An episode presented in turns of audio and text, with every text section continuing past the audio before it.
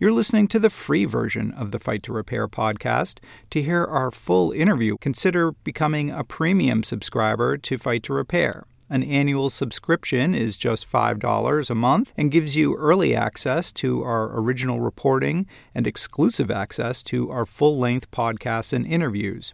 You also get access to premium events, including live interviews with leading figures in the Right to Repair movement and in-person events. To learn more, go to fight to repair dot news.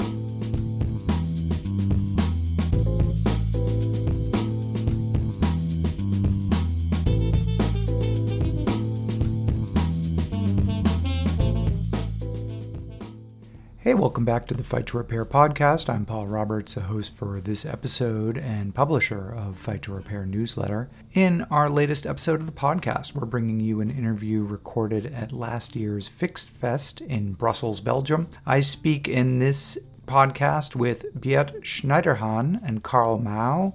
They are students at the Rudolf Steiner School in Munich, Germany. And we're talking about Repair for Future, that school's student-run repair clinic that serves both students and the wider community by repairing a wide range of personal electronics, home appliances, and more. Beat and Karl speak with me about Rudolf Steiner's school repair curriculum. It's a multi-year curriculum that starts in middle school and extends through high school, teaching students the basics of repair, including skills like soldering and electronics repair. To start off, I asked Beat and Karl to introduce themselves and talk about the Repair for Future program.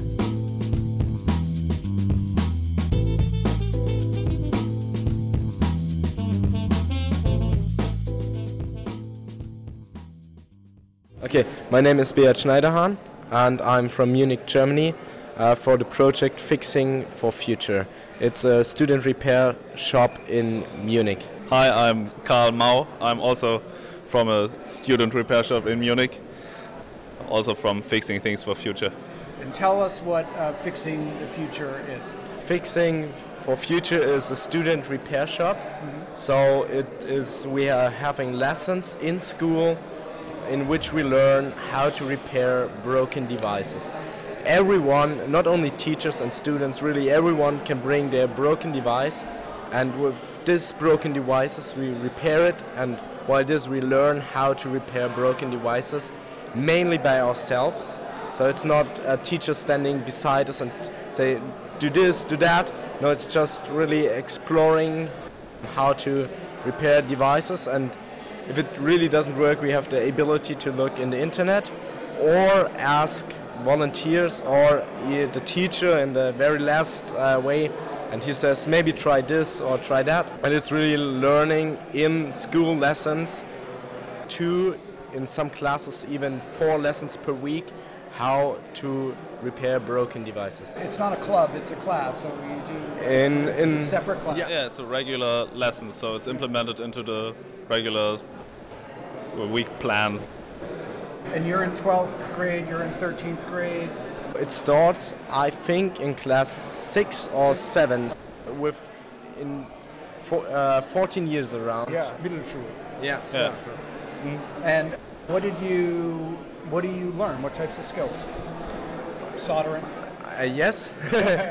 There are really uh, a lot of technical skills yeah. you learn, but I think even more important is the confidence in yourself you yeah. got by repairing devices.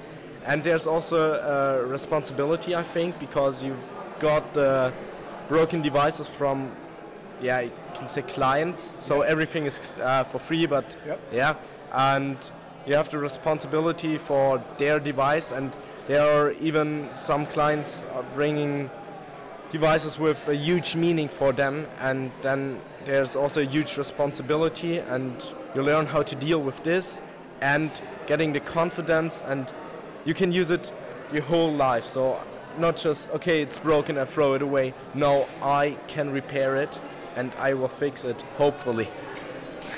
Also social skills, like uh, to communicate with a client, uh, ask them what the device means to them, what is broken, and then mapping out your plan as you go, and if something doesn't work uh, while you're troubleshooting the device, to get a different approach and trying to fix it. in the end, yeah?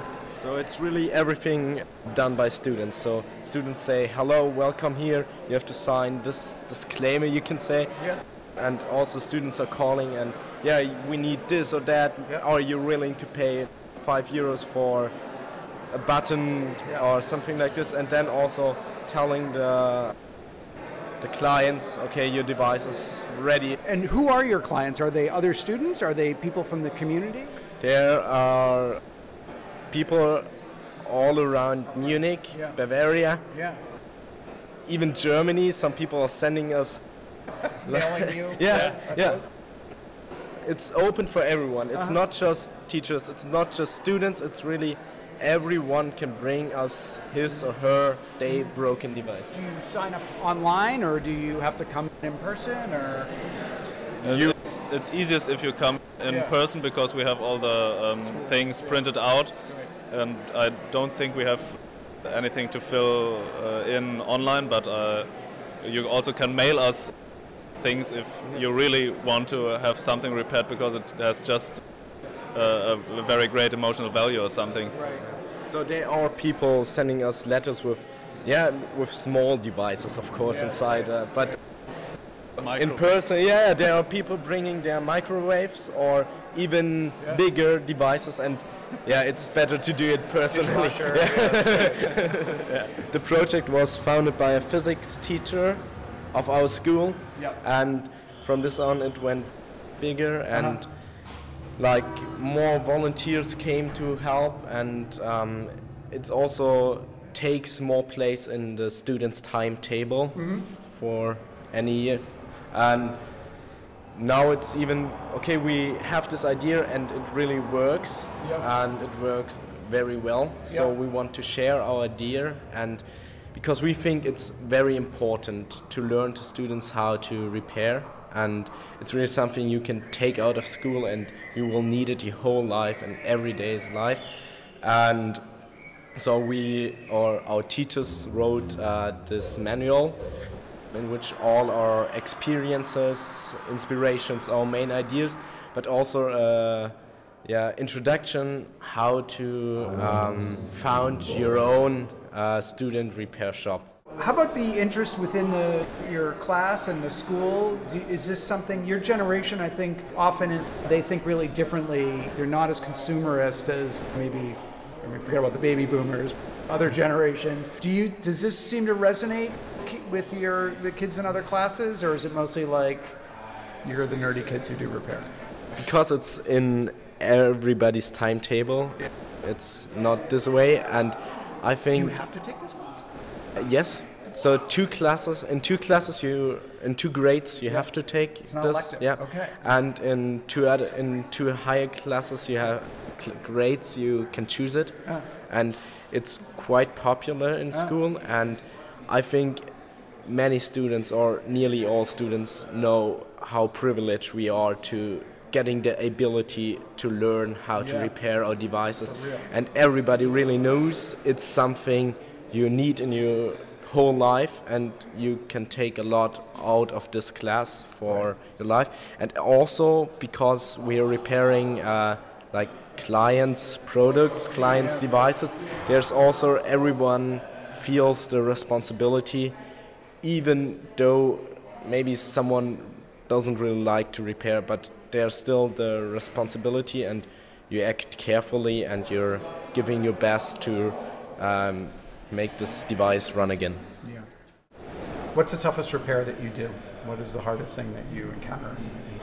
There was once a microwave I tried to fix, and it is just not possible because they just use so high voltages. You can't use multimeter, I think it's called in yes. English, and they, they just don't show if the part is broken or not. So it's really unbelievably hard to fix a microwave. Walter, the one uh, who founded the repair shop, was always standing nearby with a screwdriver and yeah. trying to uh, release the voltages or something, but uh, we just couldn't fix the microwave. But there were many other difficult things we got fixed, so I think smartphones are very common f- f- in breaking because everyone has one and everyone uses it every time, every day, yeah. yeah. And There, uh, sometimes there are uh, even parts in mainboards you can replace by, by soldering them back on or something. And yes.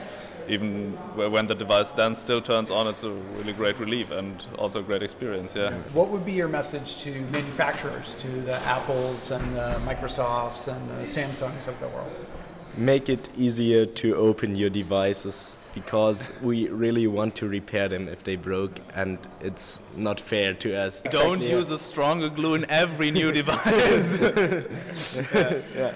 And put your uh, pull tabs on the battery so they can be removed easily without setting the whole device on fire. That's also a thing which is really dangerous and scary. Yeah. Yes. Yeah. All right. It, Karl, thank you so much for speaking to us. It was really great. Thank you. Yeah, thank you.